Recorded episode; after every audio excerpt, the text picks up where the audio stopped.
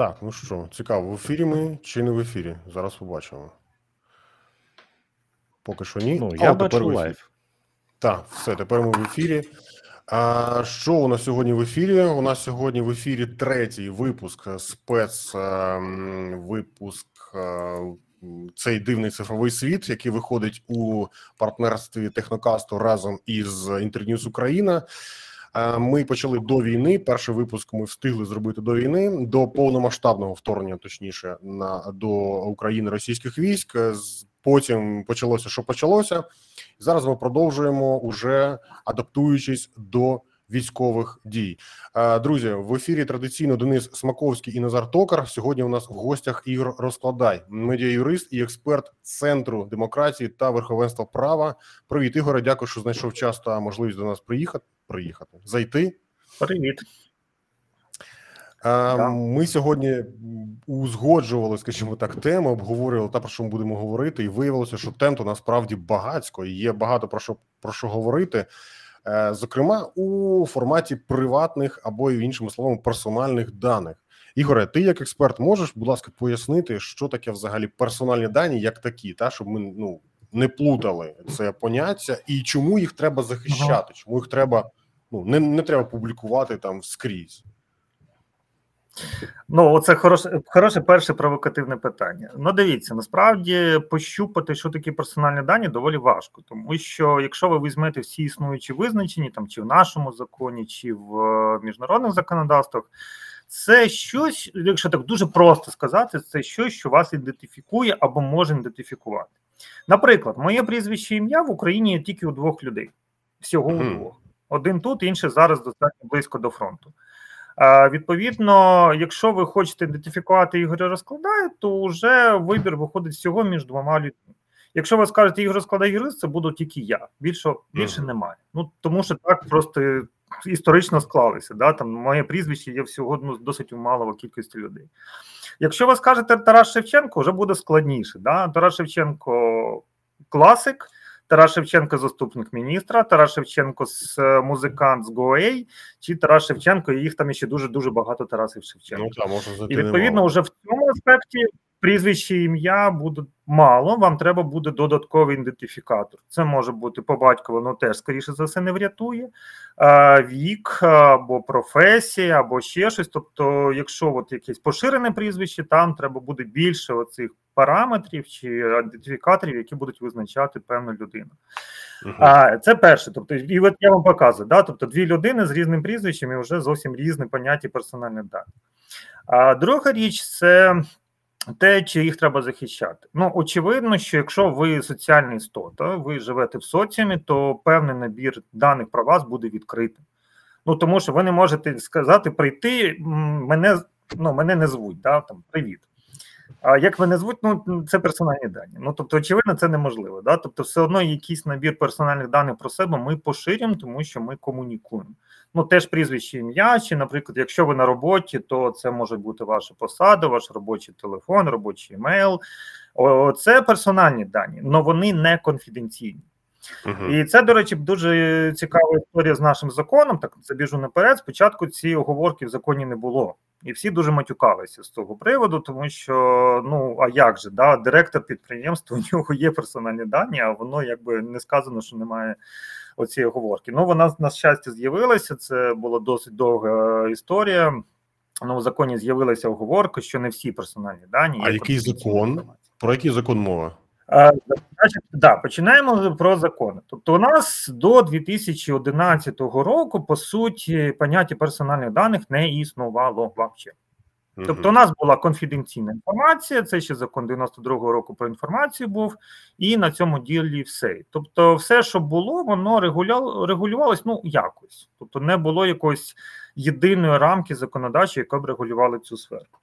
А в 10-му році ратифікують конвенцію 200, 108, це конвенція ще 82-го року про захист особи під час автоматизованої обробки її даних ну, в автоматизованих системах, і одночасно ухвалюють закон. Плюс там півроку мало пройти, щоб ця конвенція запрацювала. І власне з 1 січня 2011 року весь цей е, масив е, почав працювати в Україні.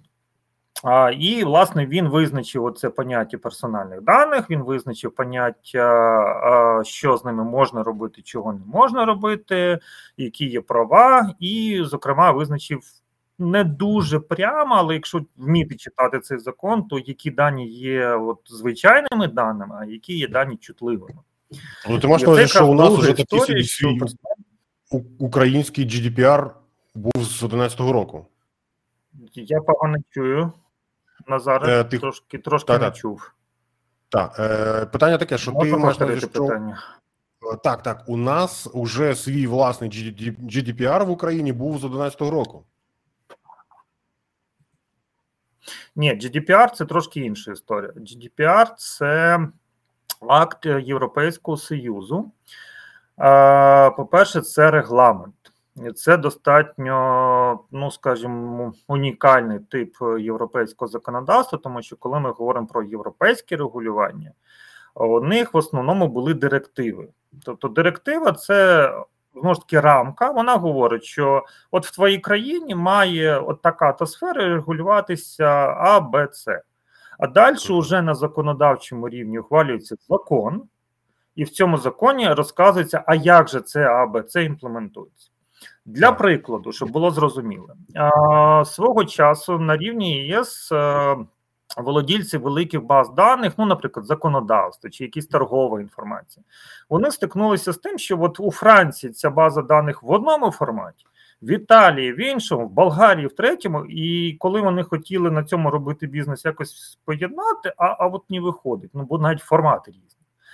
І вони тоді пролобіювали так звану директиву of Reuse of Public Information, тобто повторне використання публічної інформації, яка по суті змусила на рівні ЄС узгодити, е, яким чином ці публічні дані можуть бути використані в приватному секторі. І після цього кожна країна почала це імплементовувати на національному рівні. Ну, умовно кажучи, це те, що у нас. Е, Свого часу з'явився закон про відкриті дані, що у нас має бути це в XML да, або в якихось подібних форматах. Машина щитувальний формат це називається. Так. А, От і от так це було з директива. А З регламентом трошки жорсткіше, тому що це акт прямої дії. Тобто для цього не потрібно ухвалювати ще окремий закон. Він, звісно, ухвалюється, але цей акт діє напряму. Але він стосується виключно Євросоюзу. Тобто, ми до цього регламенту маємо ну таке дотичне. Чому дотичне? По-перше, у нас є угода, яку звуть угода по асоціації, а вона насправді зветься EU Ukraine Trade Agreement, тобто торгова угода України ЄС. І відповідно, якщо наші компанії працюють з Європейським Союзом, то на них по суті цей GDPR поширюється в силу того, що вони працюють з Європейським Союзом. Тобто, якщо ми маємо якогось локального виробника, не знаю, е, цукерок, який працює у місті Умань і проторгує тільки цими цукерками в межах міста Умань, то GDPR йому абсолютно не потрібен. Ну, ну ніяк. Але якщо це якась велика компанія, яка експортує свій, свою продукцію в Європу, очевидно, вони матимуть сайт. А як тільки вони матимуть сайт, вони мають бути GDPR compliant. І тобто, це, тобто це вони різниця... як вони захищають е, дані людей, які розміщують їх на сайті. Якимось Ну, тобто GDPR що визначає? GDPR визначає порядок, наприклад, обробки даних користувача сайту. Ну тобто, кожен сайт, я думаю, ви бачите, вони насправді дуже набридають, як на мене. Оці сповіщення, що наш сайт збирає кукіс, там купа, купа цих. Кожного разу ти клакаєш, клацаєш, бо тебе це трошки задовбує. Да? Але це якраз дико, наслідок дико GDPR, який повідомляє вас, а, які кукіс ви збираєте. А, тобто, з одного боку, воно в принципі то корисно. Тобто, в принципі, будь-яка людина має знати, а куди ж її дані йдуть далі. З іншого боку, реалізації, ну насправді буває погано не тільки у нас, ну на заході теж буває з цим гріше. І власне ці всі випливаючі меседжі, це як на мене воно більше дратує, ніж е, тобі хочеться знати про ці кукіс насправді. Ну так потрібно ж якось але це теж персональні дані. Потрібно ж якось обґрунтовувати, що влада отак от нас примусила це все зробити, і що от накопичувати в людях фрустрацію. Ну, Щоб все тут, потім поскасовувало. Ну, просто Е, тут є така штука, що ще питання, звідки ростуть ці е, ініціативи.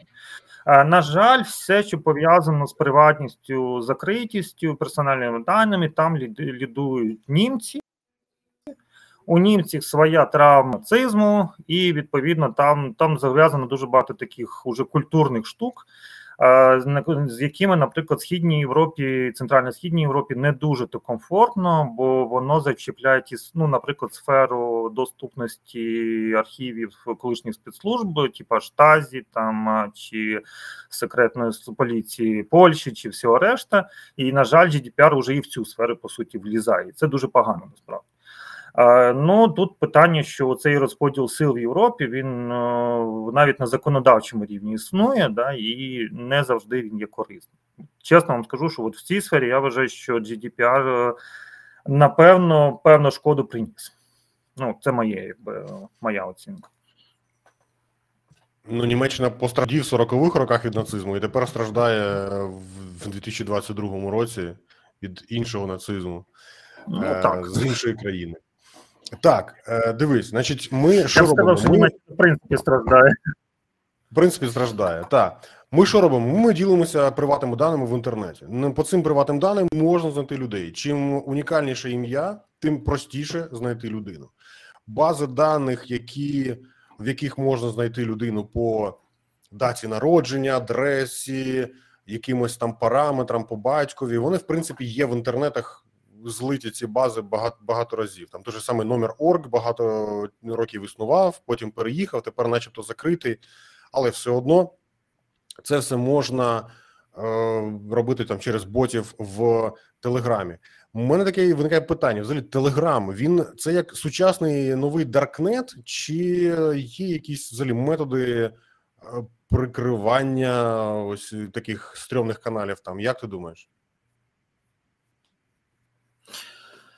Хороше питання. Ну, давайте почнемо, може, з баз. Тобто, історія з баз даними, на жаль, це не свіжа історія. Тобто, коли у мене був мій другий комп'ютер, мій перший комп'ютер був ще 386, якщо вам це говорить. IBM, ну а як? DX40. От. А наступний у мене був уже це початок. А наступний у мене був пеньок, е, по-моєму, третій, якщо не помиляюсь, і власне на цьому пеньку в мене дуже швидко з'явилася база даних. Непоганий такий а, і, е, і це десь початок 2000-х років, тобто тоді уже наші бази даних гуляли. Тоді це називалась база даних 09, тобто це була здебільшого телефонна база. Там було що прізвище ім'я по батькові, телефон, адреса, от чи був рік народження, не пам'ятаю, чесно, давно було. Угу. Але пізніше вже з'являлися відповідні сайти, де було більше інформації, тобто вже були і дати народження. Ну, от е, перед ефіром да, я згадував цю Досить таки був е, скандальна історія. Це росіяни вивалили сайт. Він називався Radarix, і ви можете його в принципі знайти через веб-архів. Uh-huh. Це була така агломерат дуже різних баз даних. Тобто я там знаходив ідентифікаційні коди у людей, які відмовились від я знаходив притягнення там до адмінштрафів там за якісь ну, дрібні правопорушення і так далі. Тобто, це було ну, достатньо такий конкретний профайлінг. Її, ну як не смішно, на той час прибрали самі росіяни. Хоча ну ми прекрасно розуміємо, що якщо щось в інтернеті з'являється, воно вже навряд чи пропадає, да, воно десь там переміщається, чи в Даркнет, чи ще кудись, але воно або воно знаходиться у відповідних службах.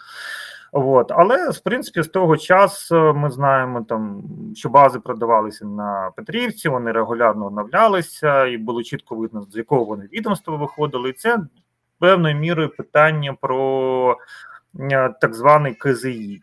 Тобто, у нас ну, раніше це називався ТЗІ, зараз КЗІ це комплексний захист інформації.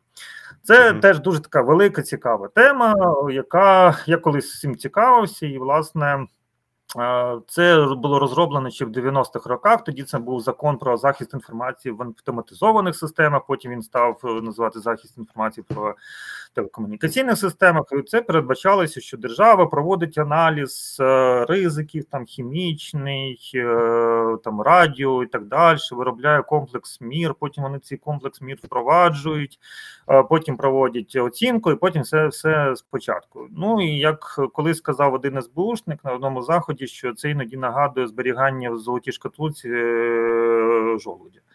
Ну от приблизно так. Тому що насправді в бабок це вбивали багато. Ліцензованих контор, звісно, було дуже мало.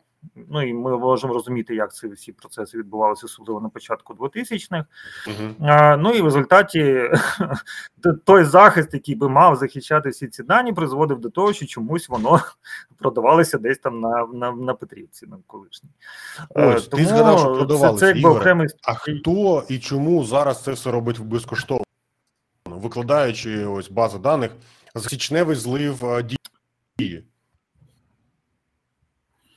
Да, про зливи ми ми зараз ще згадаємо. Ну, власне, я кажу, що це продавалось, тому що це були по суті державні бази, які якимось чином не дуже хороший спосіб опинялися в продажі.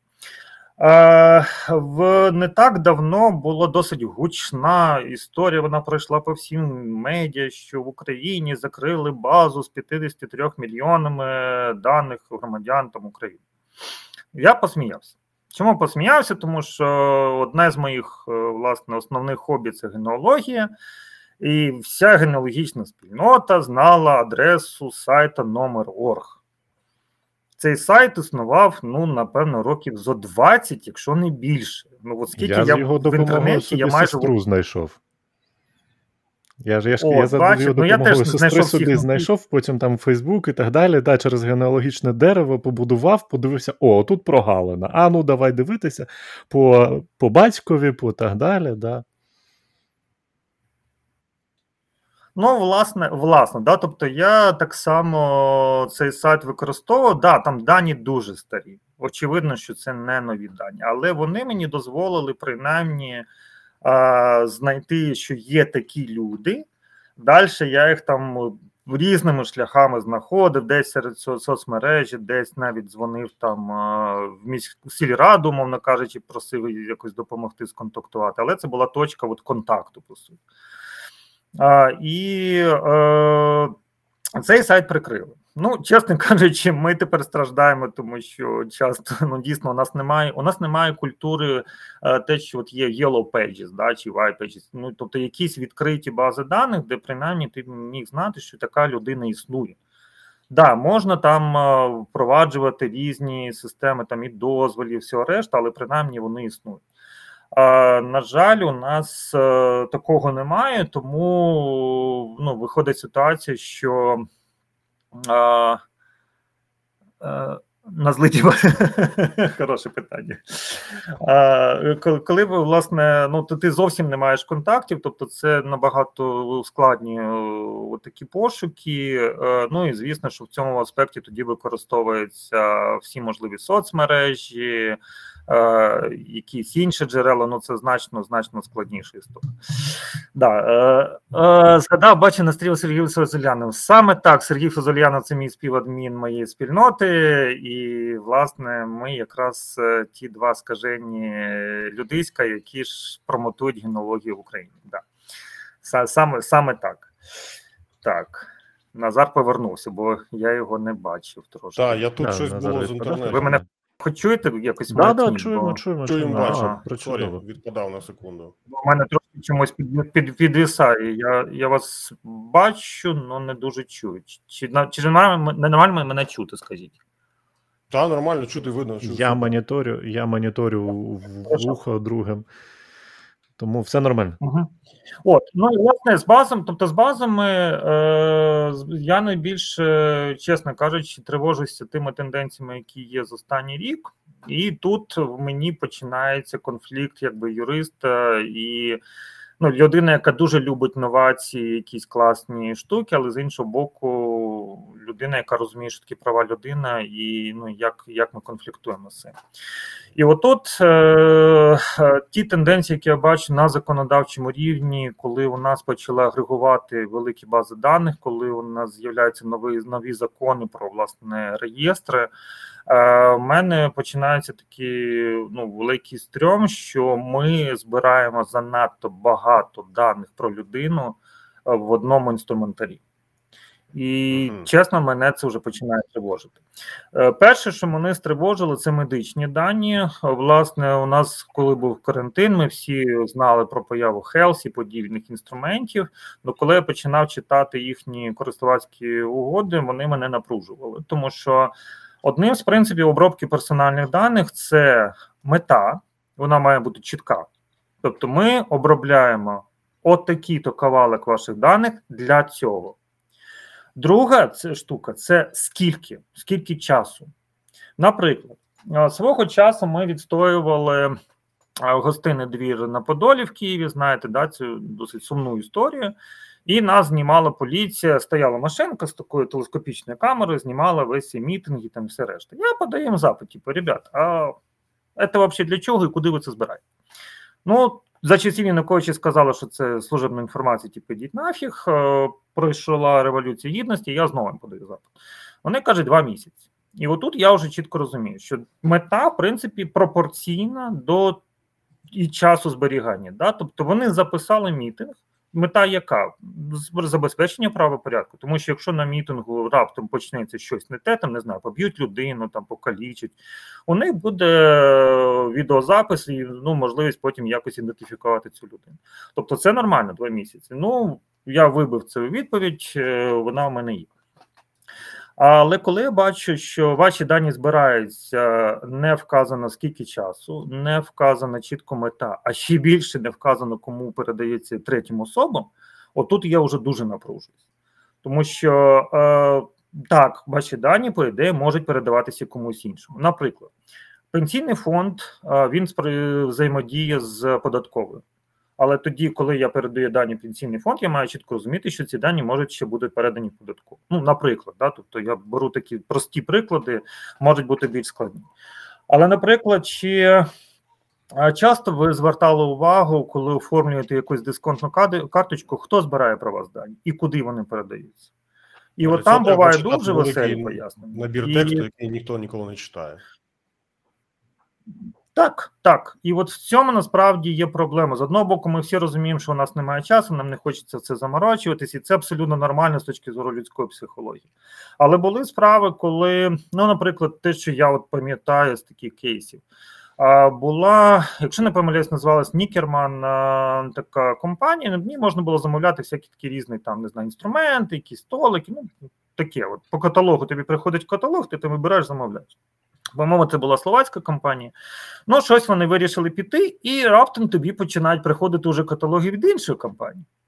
А потім, коли копнуло, а виявляється, що ми самі це дозволили. Тобто, коли ми погоджувалися на умови роботи, там було сказано, що ваші дані можуть бути передані там іншій компанії. Тобто, ми, в принципі, самі винуваті, насправді. І оце, е, напевно, одна з зараз найскладніших речей для пересічної людини це поведінкова річ. Бо ми дуже часто, коли хочемо отримати якусь знижку, чи хочемо, ну, якісь, ну це ж завжди чіпляє, да, там на 5% чи 10% зниження, це ж класно, да?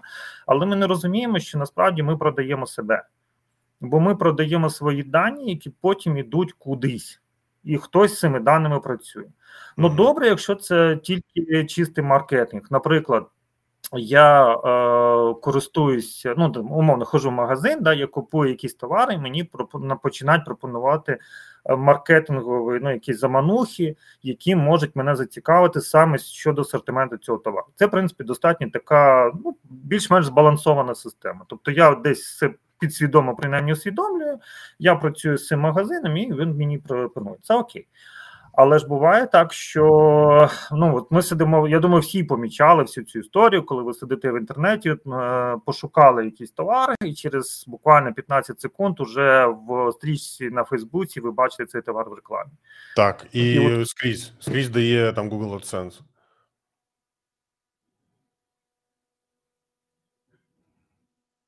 Так. Mm, так, Ігор... мені здається, що у Ігоря відпав стрім. Да, Ігор застряг трішки.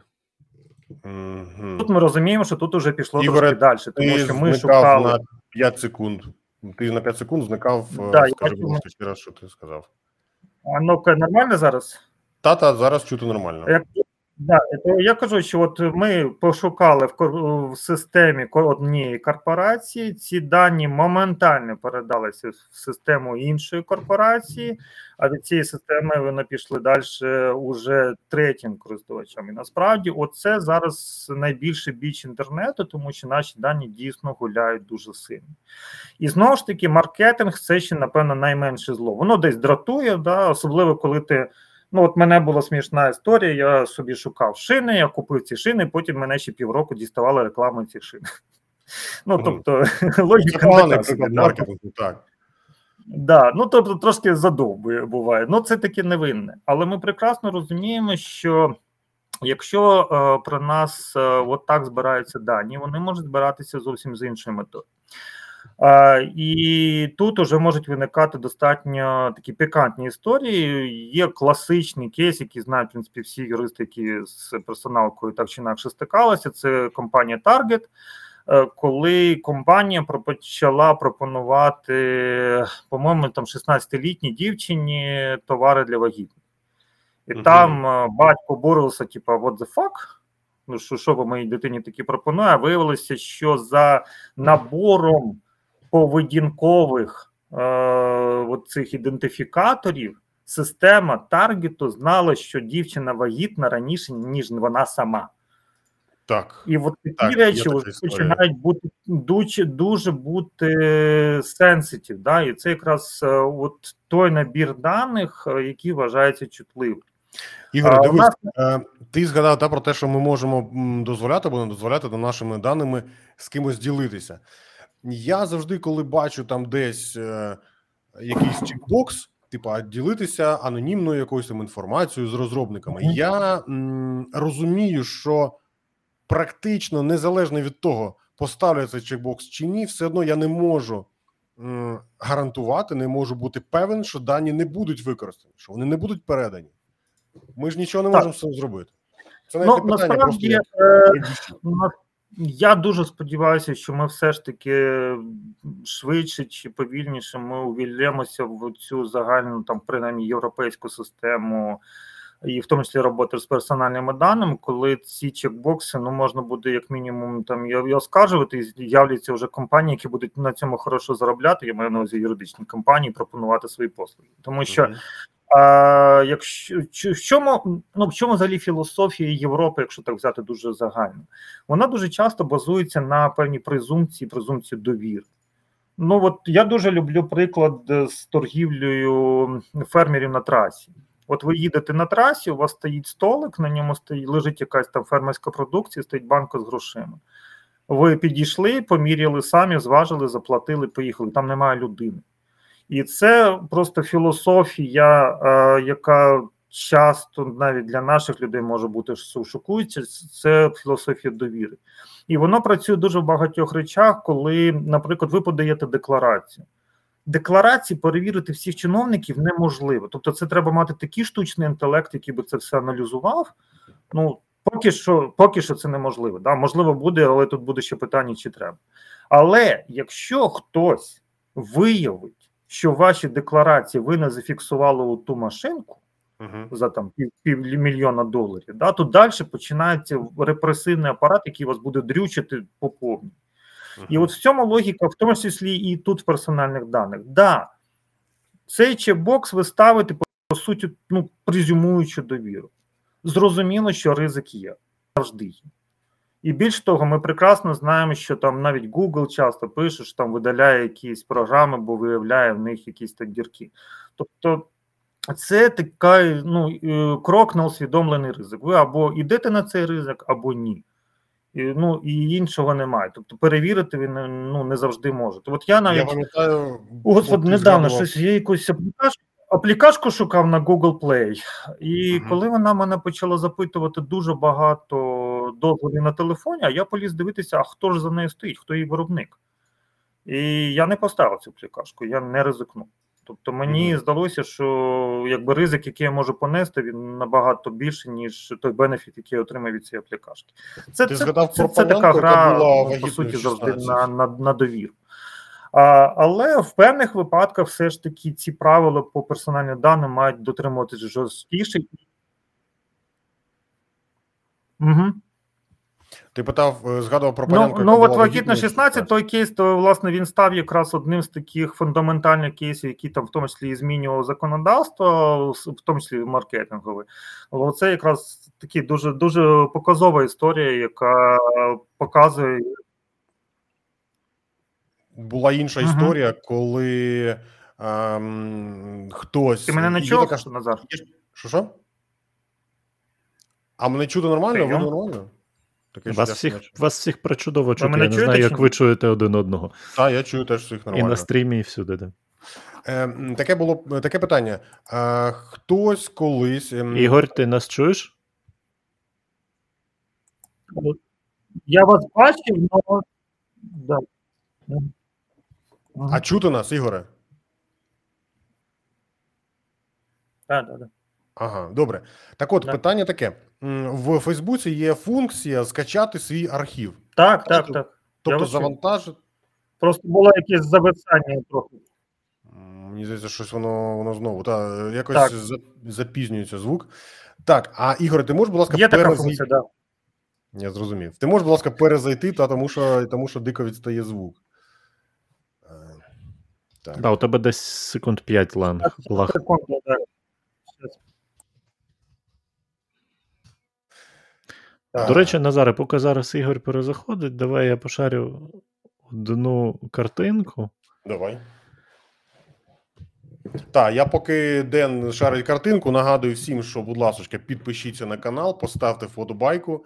Поставте дзвіночок, щоб не пропускати стріми. Вони у нас виходять в різний час. І якщо вам це цікаво, будь ласка, підписуйтесь, ставте лайк, щоб цей стрім побачили якомога більше людей. Ну а ми тут з свого боку будемо працювати над тим, щоб вам було цікаво і надалі. Ось Ігор, що мене? Да, це так, от, це от буквально про те, про те, про що ми говорили. А, Просто от прямо зараз от трішки позакреслював, знайшов на одному з а, е, сайтів а, просто от. Так, Пречудовий приклад згоди на обробку всіх персональних даних, які ми збираємо. Причому тут збирається резюме. Резюме, і ми можемо, от особливо мені подобається, от ось ця штучка. А, а також моїх персональних даних, а, в тому числі надання, реалізацію, передачу моїх персональних даних третім особам, в тому числі компанії та іноземним суб'єктам відносин, пов'язаних з персональними даними. Тобто, буквально.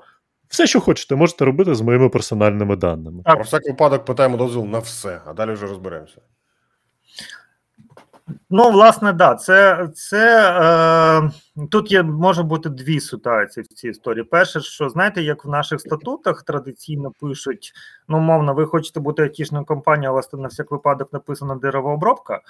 А, Ну, тому що ну, краще записати всі кведи, а вони хай там висять собі. Ну, от приблизно та сама історія з персональними даними, що намагається записати по максимуму, щоб потім не не було власне якихось прецедентів, але насправді це неправильно. От цей приклад, то що ви показали, це просто от так, як не треба робити категорично. Тобто, якщо ми говоримо про користування сайтом, по перше, ну завжди перше питання, чи вам всі ці дані треба. Да, традиційно Знову ж таки, є певна культурна традиція. Ми зберемо побольше, а потім там вирішимо, чи ну надо, не надо. От, але насправді з ну. персоналкою так не працює. З персоналкою треба тут... чітко збирати. Але ж тут питання: ну це, це це, зрозуміло, що з персоналкою так не працює. Це персональні дані. Але як робити з оцими сайтами? А от з цими сайтами, от це ми підходимо до хорошого питання регулятора. Тобто в сфері е, доступу до публічної інформації і в сфері персональних даних в більшості країн є регулятор. Вони є різних моделей. Тобто, це може бути, наприклад, як у поляків, них щодо персоналки був головний інспектор даних особових.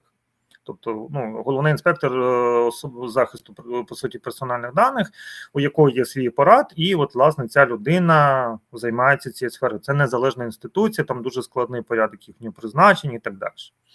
Є ситуації, коли це якась комісія. Е, вони бувають окремі, вони бувають злиті. Насправді, от одна з речей, над якою ми зараз б'ємося, ми намагаємося зрозуміти, яка краща модель для України. Тобто є ризики, прози, якби є прози конси для обох штук. Тобто, якщо у вас єдиний орган, дуже великий ризик того, що буде перекос персоналу персоналку, тобто, що сфера персональних даних буде охоронятися краще, ніж буде охоронятися сфера доступу, а це конкуруючі права. І це, до речі, одна з теж моїх улюблених е, питань була на тренінгах чиновниками. Завжди питаю, яке право важливіше: захист персональних даних чи доступ? Мені в більшості випадків відповідали захист персональних даних. Але якщо ми візьмемо навіть Конституцію, у нас є стаття 32, захист приватного життя, стаття 34 свобода інформації це конкуруючі права. Тобто, жодне з них не є важливішим. Тобто, ну от в класично, наприклад, практиці Євросуду у нас є вісімка десятка. Стаття восьма, відповідно, це приватність і десятка свобода слова. І і дуже часто є справи, які такі називають юристи. Ну професійний сленг вісімка десятка. Тобто, це справи, які стосуються конкурування цих двох прав. Що важливіше, приватність чи відкритість. Ну, класика там принцеса Ганноверська. Да? Принцеса, публічна особа, відповідно, інтерес до її життя, звісно, підвищений, ніж там до умовного, не знаю, там пекаря. Але коли там журналісти влізли в приватне життя, суд сказав, типу, йдіть нафіг, це і приватне життя. Але коли е, там ще одна справа стосувалася, типу, вона хотіла взагалі заборонити журналістам в неї влазити, суд сказав, типу, ні ні ні ні ні А це е, ж ти принцеса, ти публічна особа. А це, да, ти принцеса, і ти можеш виконувати публічні функції, і інтерес може бути. Ну, це от одна з е, класичних. Ігоре, І... важливо.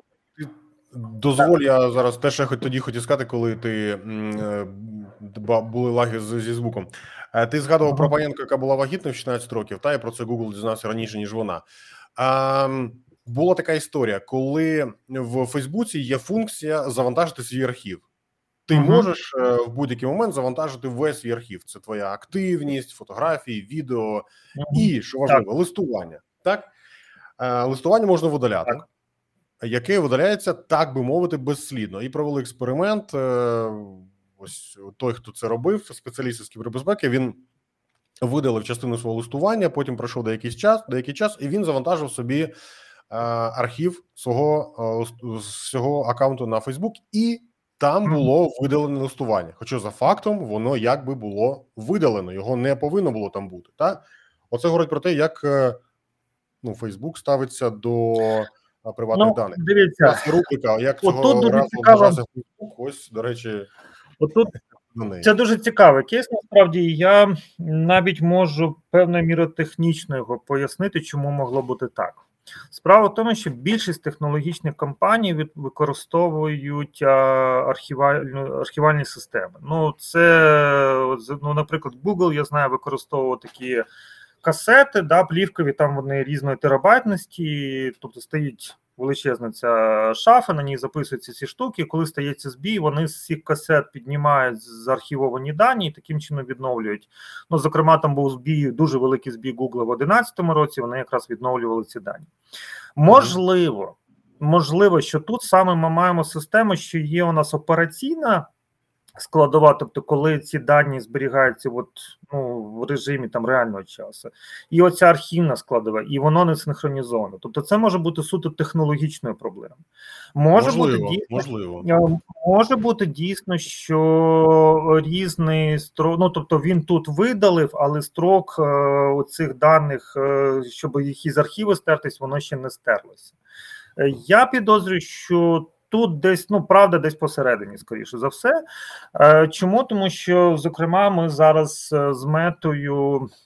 Співпрацюємо в тому числі і по фіксації злочинів росіян, е, і я знаю, що вони архівуються дані. Тобто вони зараз шукають можливості це як правильно це робити. Тобто вони самі мають ну поки що клопіт для цього. Але вони ну, сприяють цьому, принаймні, те, що я можу сказати. Я не знаю, наскільки вони зараз це вже впровадили, але принаймні вони чули наші прохання. Це були прохання дуже багатьох правозахисників, щоб ці технологічні компанії зберігали ці дані е, для Гаагського трибуналу. Ну, побачимо. Тобто, як Ігор, це буде тут якраз є питання в чатику про те, чи. Ем, чи є сенс прибирати Location History в Google Maps, GPS Tag в Google Photos, параноїти, забити чи дозволити. Що ти про це скажеш? Знаєте, я би сказав, я би сказав так, залежно від того, хто ви і чим ви займаєтесь. Ну, от просто ну, власне, питання вашого життя. Якщо у вас є, не знаю, три коханки, напевно, вам треба параноїти, тому що десь вилізе. А якщо дві, ну, то умовно кажучи. не настільки серйозно. Ну, а якщо дружина в курсі, то може і не парануйте. Так? Тобто, насправді тут тут можуть бути дуже тут кожна людина має сама визначати ступінь ризику для себе, своєї родини, не знаю, свого бізнесу і так далі. Тобто, якщо ви бачите, що є якісь ризики, значить вам треба заморочитися, стирати. Знову ж таки, ну був один з кейсів, е, коли. По-моєму, з Убором був пов'язаний, коли власне дружина дізналася, що у чоловіка коханку просто по історіям його поїздок. Да? Ну mm-hmm. от і це знову ж таки здавалося, да? просто історія, яка є в додатку, але дружини подивилися, що він кудись став їздити дуже ну не, не туди, де він працює, і таким чином це вскрилося. А, Але там ще, по-моєму, була історія, що це був сімейний аккаунт, тобто що, ну, це не одну особу, а на кілька. Тому. В цьому аспекті, ну, значить, треба було головою думати. Якщо ти вже щось собі завів такі ліви, то і значить, відповідно, е, мати засоби безпеки. А, Так, е, якщо ви ну, не знаю, звичайна людина, у вас немає якихось там політичних чи якихось таких ризикових штук, напевно, можна певною мірою розслабитися. Якщо ви в зоні ризику, ви не якийсь умовно мер міста, там ну навіть староста. Ми прекрасно розуміємо, що зараз всі uh -huh. журналісти, активісти, старости, е, депутати, вони всі під прицілом, тому що це об'єкт е, атаки власне російських військ. І, І ми прекрасно розуміємо, що. Цим особам якраз про безпеку треба було ну, думати навіть і раніше, певною мірою тому що вичислити їх набагато легше. Дивись, зараз е, під час війни дуже багато інфи зливається в Телеграмі. Ми багато про це говоримо, багато наголошуємо та на на тому, що Телеграм це система, в якій не зрозуміла е, модель фінансування, не зрозуміло хто Е, і там за чиї за чиї гроші робить цей бенкет. І яке твоє ставлення? Що ти можеш сказати про Телеграм? Наскільки йому можна довіряти, і наскільки ну, взагалі це ну надійно? Ну, я от в цьому плані, е, ну якби так, під себе Телеграм я не заводив ніколи. Тобто, да, там суто технічний профіль на телеграмі я маю для таких більш робочих цілей, але він зі мною напряму ніяк не пов'язаний. І саме через те, що перше, Телеграм це не комерційна історія. Ну це ще півбіди, тому що Signal теж не комерційна історія, але Signal це принаймні компанія, яку ми бачимо в Америці. Вона має назву, вона офіційно зареєстрована як неприбуткова. Ну і тут трошки простіше. Телеграм уже кілька разів міняв свою локацію. Він починався як пітерський проект. Потім він був в Лондоні зареєстрований. В Лондоні вони прикрилися три роки тому. Тепер вони сидять в Дубаї. Вони мають інвестиції понад мільярд доларів через дві компанії. Хто інвестори не зрозуміло. Да, ми знаємо, що навіть там на вторинному ринку частину цих е, бондів купили національні, по-моєму, ну, одна з якихось державних чуть ли не е, компаній. Фонд прямих інвестицій уряду Російської Федерації. Да, І ну, те, що мене найбільше власне у бурі, те, що, вибачте, ну а за рахунок чого ця вся штука існує. Тобто, якщо ми беремо WhatsApp, понятно.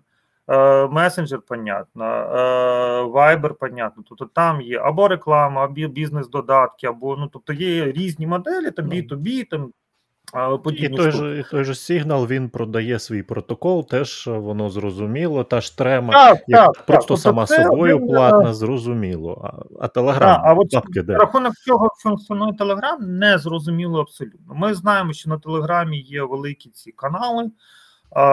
Ми бачимо, що там є якісь оголошення. Тобто, ну по суті, начебто, реклама є, але вона не пов'язана з самим Телеграмом. Але тоді, вибачте ну я не дуже розумію, як ця вся махіна утримується. Тому що півмільярда юзерів це, вибачте, не чатік, е, університетський чатік, який там може триматися на сервачку. Да?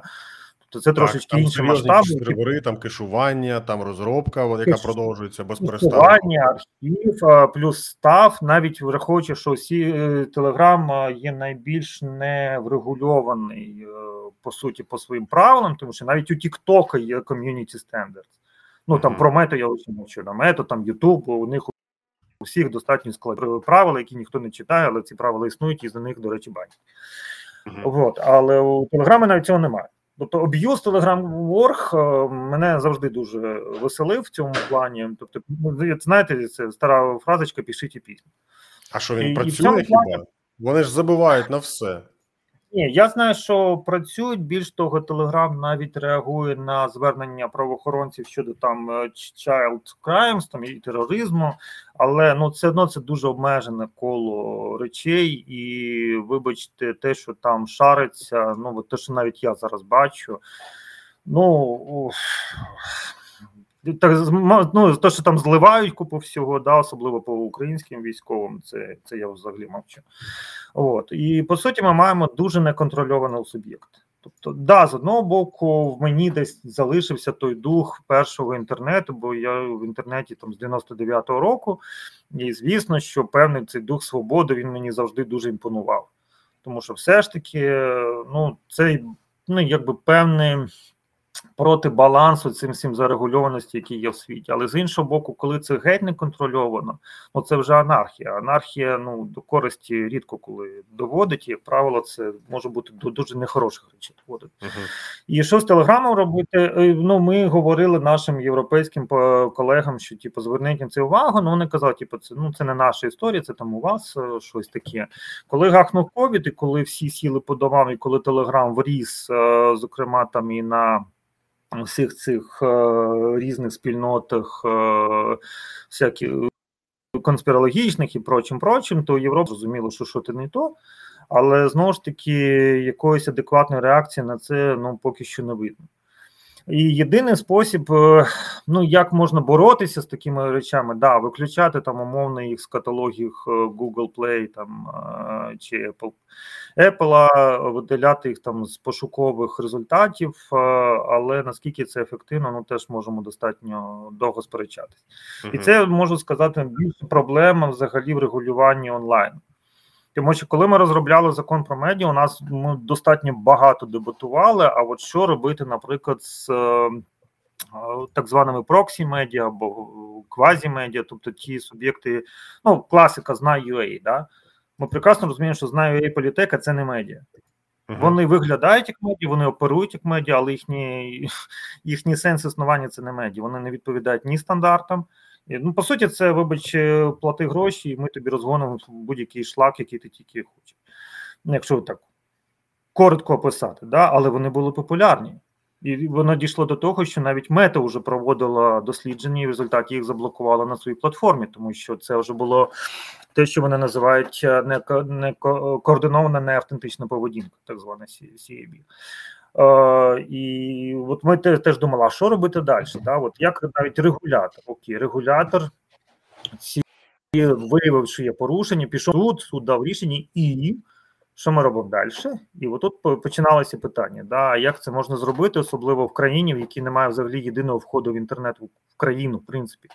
Україна в цьому плані доволі унікальна. У нас немає єдиного входу в інтернет. Відповідно, у нас не можна Це ж навіть краще. Рубільник, у нас да? Е, хороша конкуренція. Так. Е, це хороша конкуренція. Раз. По-друге, ми маємо дві революції, які були так чи інакше пов'язані з інтернетом, і це uh-huh. теж дуже я вважаю потрібно. Да? Але з іншого боку, якби мінус цієї історії, що у нас багато шлаку, з яким непонятно, що робити. Теоретично можна було б пробувати йти через е, ну, тих же провайдерів, але тут виникають питання DPI, щодо якого навіть правозахисники виступають проти це глибина аналіз пакетів. Ну, коротше, це питання так досі воно під. Ну, Ми маємо зараз блок Сена у мене стоїть, е, і вже це блокування не працює. Тому насправді тут. Тут питання, чи можливо треба шукати взагалі інші способи і інші.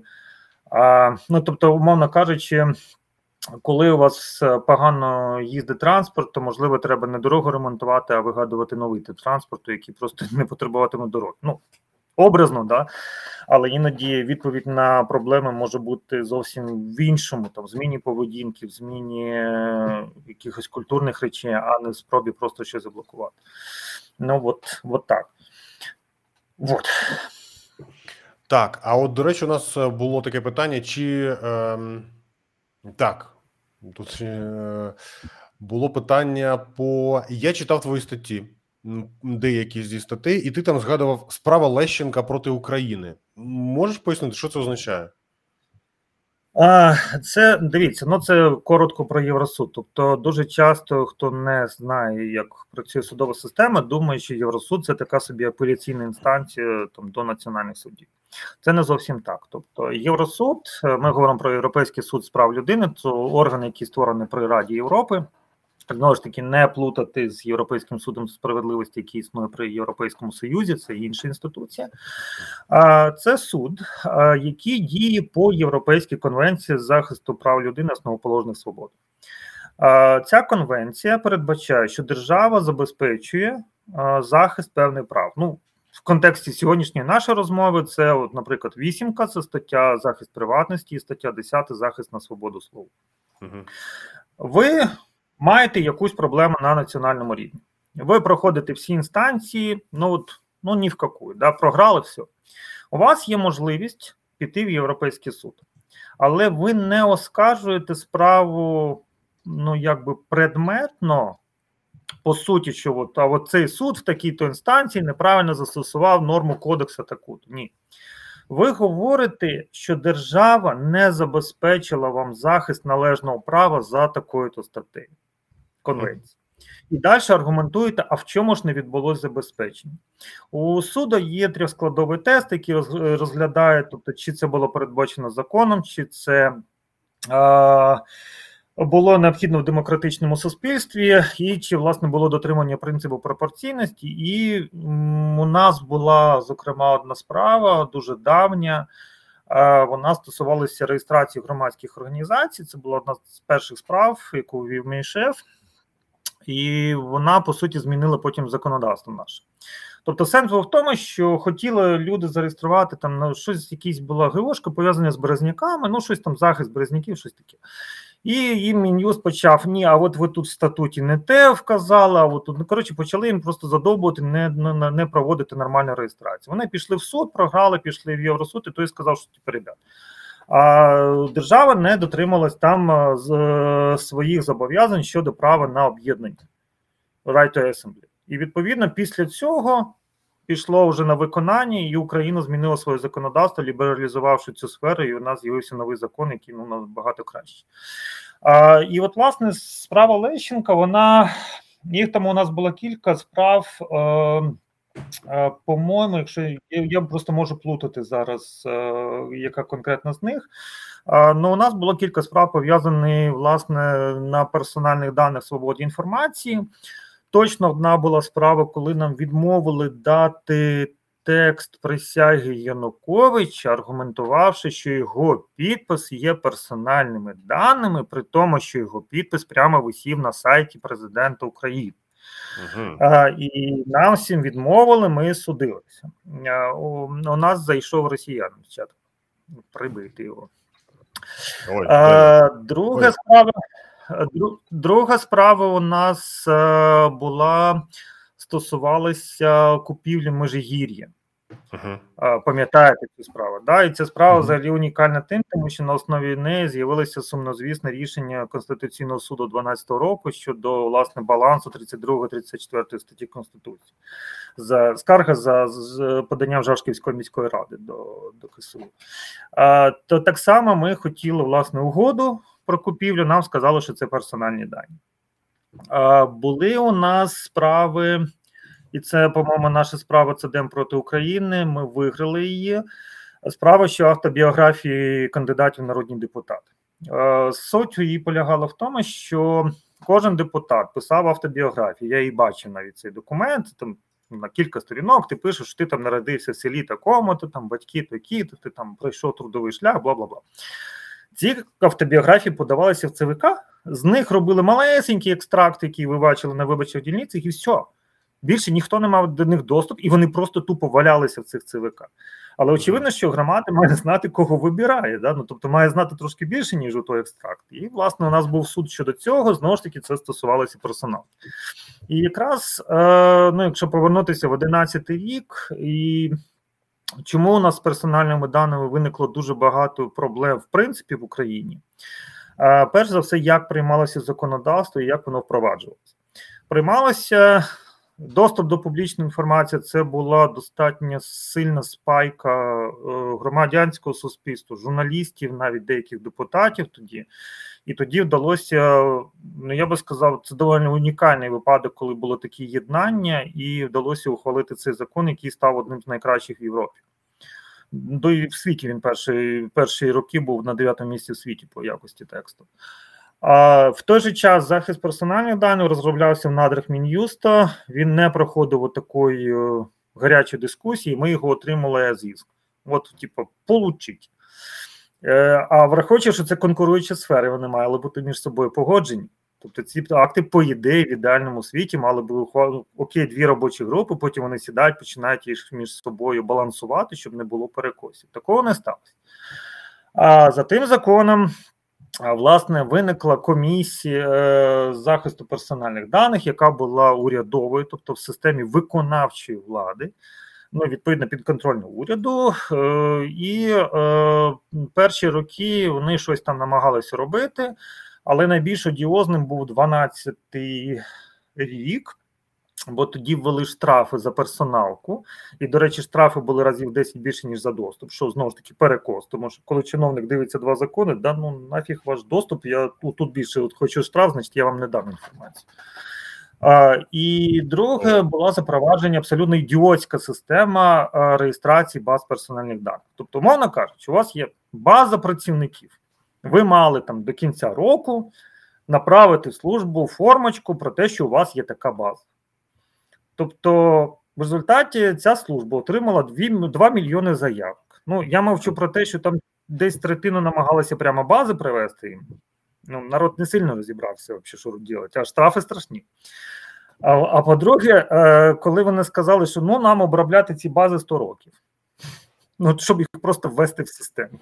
Непогано. Та ні, нахіра цей весь цирк був був невнятно, тому що з точки зору мене як володільця персональних даних, я би все одно не знав, де вони є. А який питань... кайф від того, що сидить? Питання значно більше, ніж відповідей. Да, да. Ігоре, тут питають, де результаті... статті. Я попрошу тебе лінк. Е, де... Наші статті там мої. Е, у нас е, в перші дні війни наш, наші сайти всі поклали. Відповідно, ми їх відновили, але зараз деякі функціонал сайті поки що не до кінця відновлений. Тому mm-hmm. просто забивайте там на нашому сайті CDM.org.ua там статті слова захист персональних даних, там GDPR, і у нас є кілька публікацій. Я думаю, вони вам будуть дуже корисні. Вони там показують різні аспекти цього е, цього явища. Е, і е, читайте. Я думаю, що ми будемо далі продовжити, очевидно, з цим працювати. Ну зараз процес весь застопорився, тому що ми якраз зараз знаходились на стадії от обговорення, що робити з цим регулятором. Є законопроект, він ще не зареєстрований, але до нього дуже багато. Ну тобто, з одного боку, це спроба. Це спроба якось збудувати новішу, якіснішу систему, але питань і ризиків дуже багато. З іншого боку, ми розуміємо, що ну не створювати теж неможливо, тому що повертаючись до вашого питання, що робити, якщо щось сталося? Зараз ви йдете до омбудсмена. Тобто зараз органи, які відповідальні за доступ і за персональні дані, це омбудсмен. Якщо це якісь дрібний кейс, е, навряд чи у них будуть ресурси з ним сильно дати раду. Uh-huh. Ну тобто практика така собі. Е, якщо, звісно, це щось дуже гучне, то вони за це візьмуться. Ну але це треба там достатньо хорошо вгатити часу і на скарги там на те, щоб вони це довели до ладу. І це не дуже окей, тому що все ж таки в сфері персональних даних має бути незалежна інституція, яка може дати просто, наприклад, е, рекомендації. Е, не дуже популярний для наших чиновників інструмент, але він дуже нормальний, тому що сфера настільки складна що не можуть бути всі спеціалісти в ній. Але якщо прийшов омбудсмен, сказав: так, хлопці, у вас тут є сайт, отут, в принципі, все окей, але отут, в оцей пункт, будь ласка, отут чіткіше то напишіть, що ви збираєте. І якщо ви це впроваджуєте, тоді окей, до вас немає санкцій, ви виконали припис. Якщо ви не впроваджуєте, ну починайте платити в облу. А, І оце нормальна система. Вона так має функціонувати, тому що це дуже динамічно, дуже складна. Е, технології змінюються, способи е, накопичення даних змінюються. Воно не може бути якось сильно консервовано. Тобто, закон це скоріше базові правила, принципи, як ми працюємо. Да, що от, ну, умовно, що мета має бути, строк зберігання, там які права ви можете заявити. От оце визначає закон. Вся механіка законом не має визначати. Це неправильно, коли закон починає визначати, не знаю, якісь там уже процедурні штуки. Це ну хибна політика, вона досі існує, на жаль, але я противник цього. Тобто закон uh-huh. це все ж таки більш такий. Е, фрейм, те, що фреймок називається, да? тобто от у нас є рамки, а далі ми в них вже визначаємо, як ми хочемо. От і ну поки що воно омбудсмену. Ну з омбудсмена цей функціонал був переданий без людей, без додаткового фінансування. Тому ну як є, це не є good насправді. Тобто, да, у нього має залишитись загальний надзор як за правами людини, але все ж таки має бути ця спеціальна інституція, яка більш гнучко працює з цієї сфери.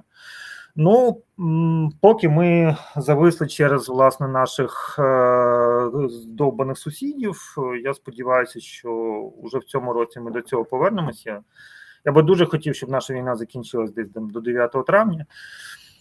От, приймаємо I want to believe, да? Я не знаю, що з цього вийде насправді, але дуже хочеться сподіватися. А кінець я хочу спитати, Ігоре, про ось е, повертаючись да, до питання штучного інтелекту в камерах. Е, Багато що зараз там в тому ж самому Києві, та у нас є камери, які мають штучний інтелект, які можуть ну там що вони можуть? Вони можуть ідентифікувати людей за е, зображенням з камер. Як ти бачиш так. майбутнє цієї системи? Що вона має з собою? Ця зробити? система, дивіться, е, це якраз дуже класичний приклад, коли технологія зручна, угу. але з точки зору прав людини вона небезпечна. І насправді я знаю, що в Європі достатньо агресивно налаштовані проти такої технології. Тобто, умовно, якщо у вас є відеозапис, щось сталося, і після цього ви починаєте аналізувати цей відеозапис, це норм. Конкретно цей епізод з конкретними там людьми. Якщо у вас це йде в реальному часі, коли, вибачте, ви йдете по вулиці з будь-ким вас фіксують одразу на вас там повний профайлінг, як в Китаї зроблено. А власне ця система впроваджена в Китаї саме. Там до того, що поліцейський в спеціальних окулярах дивиться на вас, бачить ваше прізвище, ім'я, де ви працюєте, ваш соціальний рейтинг, оце і так далі. так далі. Оце геть не но, тому що це тоталітаризм називається. І, І насправді, от найбільша проблема в тому, що маючи достатньо благородну мету е, підвищити безпеку в громадах, особливо це не тільки Київ, це і маленькі там сели, якісь де дійсно камери допомагають боротися зі злочинністю. У нас поставили камери, е, боже, як вони називаються? Це у нас якраз вони найбільш поширені. Ця компанія, це камери виготовлені е, китайською державною корпорацією. Е, і оце мені дуже не подобається. І насправді щодо цього немає ще нормального міжнародного регулювання, це нова проблема. Але все ж таки я вважаю, що е, оцей е, розпізнавання облич, воно теоретично може бути на закритих територіях. Тобто, якщо у вас приватна власність, е, ну не знаю, якесь виробництво, да? Особливо там, де ноу-хау або щось таке, да, ви собі можете поставити таку штуку для вас. Ну це не може бути навіть вихід в інтернет, тобто це має бути локально і має бути попередження. До речі, ви часто бачили попередження про те, що камери пишуть, що вони ще й з такою функцією. Жодного разу, ніколи такого не бачив. Ну, десь вони Я є, ну ті що їх багато. Так, але власне це теж питання до обробки персональних даних, що ви маєте право знати, що ваші персональні дані збираються. А значить, має бути принаймні знак про це. Знаків таких, як правило, нема. Тобто, да, ви можете тільки презюмати, що ви вибачте, от на контрактовій площі ви стоїте, у вас стовп і на ньому там 6 камер висить. Ну, ви можете презюмувати, що вас записують. Ну хто записує? До кого потім звертатися? От от ці штуки вони не дорегу... Ну, зараз вони по суті не врегульовані взагалі. Ну, тобто, це, не... це відкрите питання. Зараз уже йде збір даних з так. аналізом. Або може бути збір, або може йде збір. Ми цього теж не знаємо. Ходить там перед камерами. А так. як ці дані будуть оброблятися, ми поки де, не знаємо. Де, тут питання перше: хто збирає, де збирає, де зберігає, який строк збереження, чи є ідентифікація, чи воно агрегується з іншими базами даних, чи видаляється. Ну, от уже так, на на скидку, да, я шість питань поставив, які ми навряд чи з вами зараз відповімо. І, і, і, питання, чи там безпеки. Дуже важливо. Дивіться, а є ще питання безпеки, чи е, як оновлюється програмне забезпечення цих камер, і чи не може, наприклад, той же Китай мати до них доступ? Ну трошки конспірологія, але так тобто, Китай навіть... безумовно, якщо це китайський девайс, значить Китай там безумовно має до них доступ. Так, власне, оновлення навіть е, ПЗ це теж питання збереженості ваших даних і хто має до них доступ. Тобто, насправді тут питань дуже багато, і про це ще мало комунікує. Суспільство просто про це, ну якби там інші проблеми. Я розумію, це це теж природна штука. Але про це треба говорити. і Треба, щоб і журналісти про це писали, і щоб і айтішники допомагали. Бо розумієте, отут якраз е, є необхідність, коли знання IT е, потрібні перетікати в більш зрозумілу мову для людей, щоб можна було пояснити, а в чому такі проблеми є. І останнє, що я би, якщо ми так будемо вже закруглятися, якщо би звернув увагу, це ДНК. Знову ж таки, я сьогодні згадував вже про генеалогію, да, і я здавав ДНК-тести. Зараз там, правда, от мене сьогодні Сергій якраз сказав, що через війну поки що не доставляють в Україну, ну сподіваюся, тимчасово. Ми всі здаємо ДНК-тести.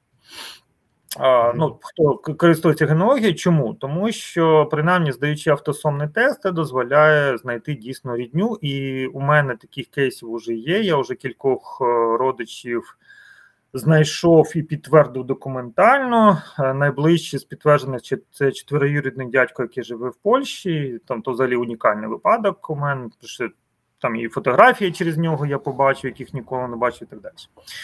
Но ДНК це дуже чутливі дані. Тобто, повертаючись до того самого початку, да, що є загальні дані, є особливо чутливі дані. До чутливих даних у нас відносять що розповідання, участь е, в політичній партії, громадських організаціях і вся біометрія, всі ДНК і так далі. Чому? Тому що це по суті може ну і власне медицина так само туди ж. Це може загрожувати людині, це може стати предметом дискримінації. Оці старі норми там про політичні там чи громади релігійні, це може це виходить з тих країн, де, скажімо, немає такої терпимості, як в Україні. А давайте чесно сказати, Україна достатньо терпима країна. У нас є дуже багато різних конфесій, у нас є багато релігій. І, в принципі, теж та динаміка, яку ви бачите там за останні років 20 з гаком, у нас тільки на позитиві. Тобто, навіть того шовінізму щодо євреїв, який там був ще з радянського ну, союзу, який я пам'ятаю, ну слава Богу, його вже немає. Ну, принаймні, десь може він зберігся, але його немає видимо, і це вже дуже добре. Але це якраз приклад того, що це може стати причиною дискримінації. І чому ці дані вважаються чутливими. І от коли збираються ДНК дані, е, тобто, з одного боку, це дуже дуже крута технологія але вона вже має свої цікаві е, результати, зокрема через такі системи, які діляться даними з правоохоронними органами, знаходили. Дуже старі кейси пов'язані з Так, так. От тільки згадав е, чоловіка, якого 40 років шукали, і знайшли так, за через його родича. Да. І тут е, тут насправді рештками ДНК. Да, от тут правильно пишуть в коментарях, це не пароль змінити не вийде. Дійсно, з цим треба бути акуратним. Е, дуже важливо читати, дивитися на компанії. Ну, з Україною працюють тільки дві компанії: це MyHeritage і Family 3 DNA. З нами не працюють напряму Ancestry, е, хто там ще 23andMe, але завжди треба читати власне користувацькі угоди і плюс. От що дуже добре в цих компаніях, у них змінилися угоди, що робляться з даними. Тобто, коли ви вносите власне оці дозволи, там штук 5, по-моєму, зараз дозволів, які ви маєте надати, щось ви можете надати, щось ви можете не надати. Uh-huh. Тобто там на для наукової медипередачі, там і ще для чогось, і ви позначаєте оці всі чекбокси для того, щоб ви ці дані передали. А, Так само важливо розуміти, скільки вони зберігаються в системі. Тобто, скільки зберігається безпосередньо носій. А, Ну, це більше міру, звісно, стосується компанії е, Family 3 DNA, тому що вони роблять не лише автосомне, але й ігрики і мітохондрію. Uh-huh. А, І от вони декларують 25 років збереження а, зразка. Ну, як мені, просто в мене був кейс, я а, мав зробити тест щодо померлої людини. Тобто, ну він здавав два тести, коли був ще живий. Він дуже швидко згорів. А, І я їх запитав, скільки живий тест. Вони мені сказали, ну, типу, 5 років гарантовано. Тобто, теж от такі речі варто знати навіть там гарантований строк, там повний строк. Тобто ці речі треба зважувати. Так само, якщо ви ці дані передаєте кудись на сторонні ресурси, тому що є ресурси, які там допомагають знаходити збіги між системами, теж ну, треба бути уважним. Можливо, є сенс там перевірив, видалив. Да? Тобто, подивився, що там нічого немає корисного, краще видалити. Ну, що колись треба буде, краще залити нано. От з цим з цим бути акуратним. Ну і тут завжди така є нюанс, що і це такі хороша е, заковирка з приводу того, що коли ваші персональні дані не тільки ваші. Ну, наприклад, от у мене з дідом досить нетипове, але в мене спільного ДНК 32%. Ну, з це доволі з дідом, да, да. Тобто, в принципі, мало бути там 25 умовно, да, там, ну, плюс-мінус. У мене трохи більше, і поки не розуміємо чому. Але виходить, що 30% у нас спільного ДНК, значить 30% персональних даних ми шаримо на двох. От, До речі, повертаючись до того моменту, з якого ми починали розмову, та що є різні приватні параметри, за якими можна ідентифікувати людину, там ім'я, по батькові, дата народження, так, так, так. а є ДНК.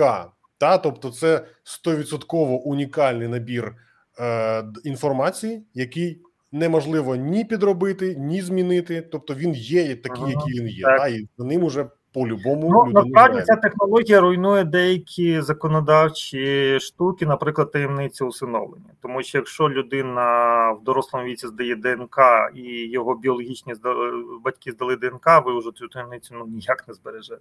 Звичайно. Ну, система вам просто максимально покаже, що ось ви є. Ну, тобто, мої, думаю, що мені, це мені випадку мені це достатньо круто допомогло, тому що це був епізод пов'язаний з Першою світовою війни, тобто у матері було четверо дітей. Власне, один з них це був мій прапрадід, і от я знайшов правнука його сестри. Тобто, от от такий збіг, і власне він мені там подарував фотографії моєї прапрапрабабусі. Аж аж от Це так, ти шукав так. через е, не через MyHeritage? Так, це через MyHeritage, причому там дуже цікава історія, що у мене цієї людини немає збіга, у мами там один відсоток це дуже багато для ДНК. О, ну тобто, от такі парадокси теж бувають, але але це от е, нюанс. Да? І тут може виникати теж певні колізії, там умовно. Я здаю тест, а у вас там є рідний брат, а він не хоче. Да? От. Ну, Можемо уявити, да, але ну, це це такі вже більш тонкі матерії, але в персональних даних буває всяке. Е, І тому тому з, з деякими речами просто треба бути дещо обережним, е, ну і пам'ятати, що не все, що належить вам, воно належить тільки вам. Тобто ви можете шарити ці, ці питання і з іншим. Давайте тоді дійсно не знаю, там питання, питання, бо. Да, Бо тема є, величезна, тут можна дійсно багато ще чого говорити. да, є от е, одне питання е, від самого початку ефіру. Там колись мобільні оператори штрафували на 154 тисячі гривень за спам смс, розсилка без попередньої згоди абонента. Чи щось змінилося Дивіться, це не законодавчо? Це не зовсім персоналка, це питання телекомунікаційного законодавства. Значить, як його обходили? Тобто, да, формально була така норма, і всі обурилися, от чому я отримую штраф. На що ті, хто розсилали спам, казали, так ми не вам шлем, ми просто от по списку номерів там від 1 до тисячі там і так далі. І в принципі вони дуже легко цю норму обходили. Наскільки я пам'ятаю, з прийняттям закону, от просто зараз по пам'яті вам зараз не скажу, але є закон про електронні комунікації, е, він достатньо свіжий. Е, І там питання смс ужорсткішали ще. От це те, що я зараз отак сходу можу вам сказати. Детальніше треба чесно полізти, подивитись. Ну не можу пам'ятати все, все, все, все. Але ця ну ця сфера завжди була от на грані того, що як правило, оця спам-розсилка була не е, не персоналізована. Відповідно, вони виходили з оцих обмежень щодо ну, як, таргетування особ. Тобто ми просто надсилаємо всім, до кого дотягнемося. Не, не, Так, не так. Тобто вони, вони це принаймні так декларували. Зрозуміло, що в певних випадках це так не було, ну спробуй доведи зворотні. І Це, знаєш, просто надіслати 5 мільйонів повідомлень. Привіт, Олександре. Сьогодні ми радимо вам купити такий-то такий-то товар і 5, 5 мільйонів однакових повідомлень. По-любому там 1 мільйон Олександрів буде. Та? Так, так. Тобто, ну то це вже питання, да, змагання казуїстики такої певне, але це більше до телеко- телекомунікації. Ну да, і по контракту не клієнтом, да, це ще окрема історія. А, трошки покращила система з колекторами. а, вони перейшли під юрисдикцію Нацбанку, і там їх вже почали більше жучити. Ну, це теж велика тема. Я з колекторами здебільшого воював їхніми ж методами. Просто, наприклад, е, я їм дзвонив е, кілька днів без перестанку, знайомив з творчістю Лесі Подерев'янського а, і так далі. І вони, в принципі, самі тікали від мене. Ну тобто, у мене була така тактика. Один раз я знайшов юристку, вона виявилась там знайома, вона просто це вирішила в ручному режимі. Але після цього, слава Богу, трошки вже і ну, законодавчі за це взялися, особливо коли депутатів почали колектори діставати. Як е, прискорило процес. І у нас результаті... часто натхнення. Е, Ні, ну просто там в мене було пару кейсів, е, коли воно взагалі ні мене, ні моєї родини не стосувалося. Тобто, там перший раз вони тупо переплутали букву Ю Б, точніше, її кому. І відповідно людина, яка жила в сусідньому будинку, чомусь звалилась на мене. Да? Ну, тобто я тоді дуже завівся. А другий раз вони почали маму діставати. Ну, я вирішив, що ні, причому дуже хамські манері, тому я вирішив, як би. Вони дізналися п'єсу по-дерев'янську про сів, да? От. е, Після цього через три дня вони не витримали, сказали, ой, ми вас виключили. вже». О, таке. Ну, це Непогано. окрема. Я колись, я колись працював в одному банку, так там ця система називалася Какаду. Е, тому що от буквально як оця папуга Какаду, прострочників на неї ставили, і Мгм. просто от е, причому ставили, це було ще середина там 2010, ну, 2000-х, це зараз 2006-2008 роки. І е, реально от просто вмикалася ця система на телефони, причому обов'язково вмикалася з 8 вечора до Ага. 11 вечора, щоб вона дзвонила, і щоб обов'язково дзвонила з 4 ранку до 7 ранку. Ага. Прекрасно, просто прекрасно. Ну, це вже заборонено, до речі. Там якраз часові обмеження, я пам'ятаю, що вели теж.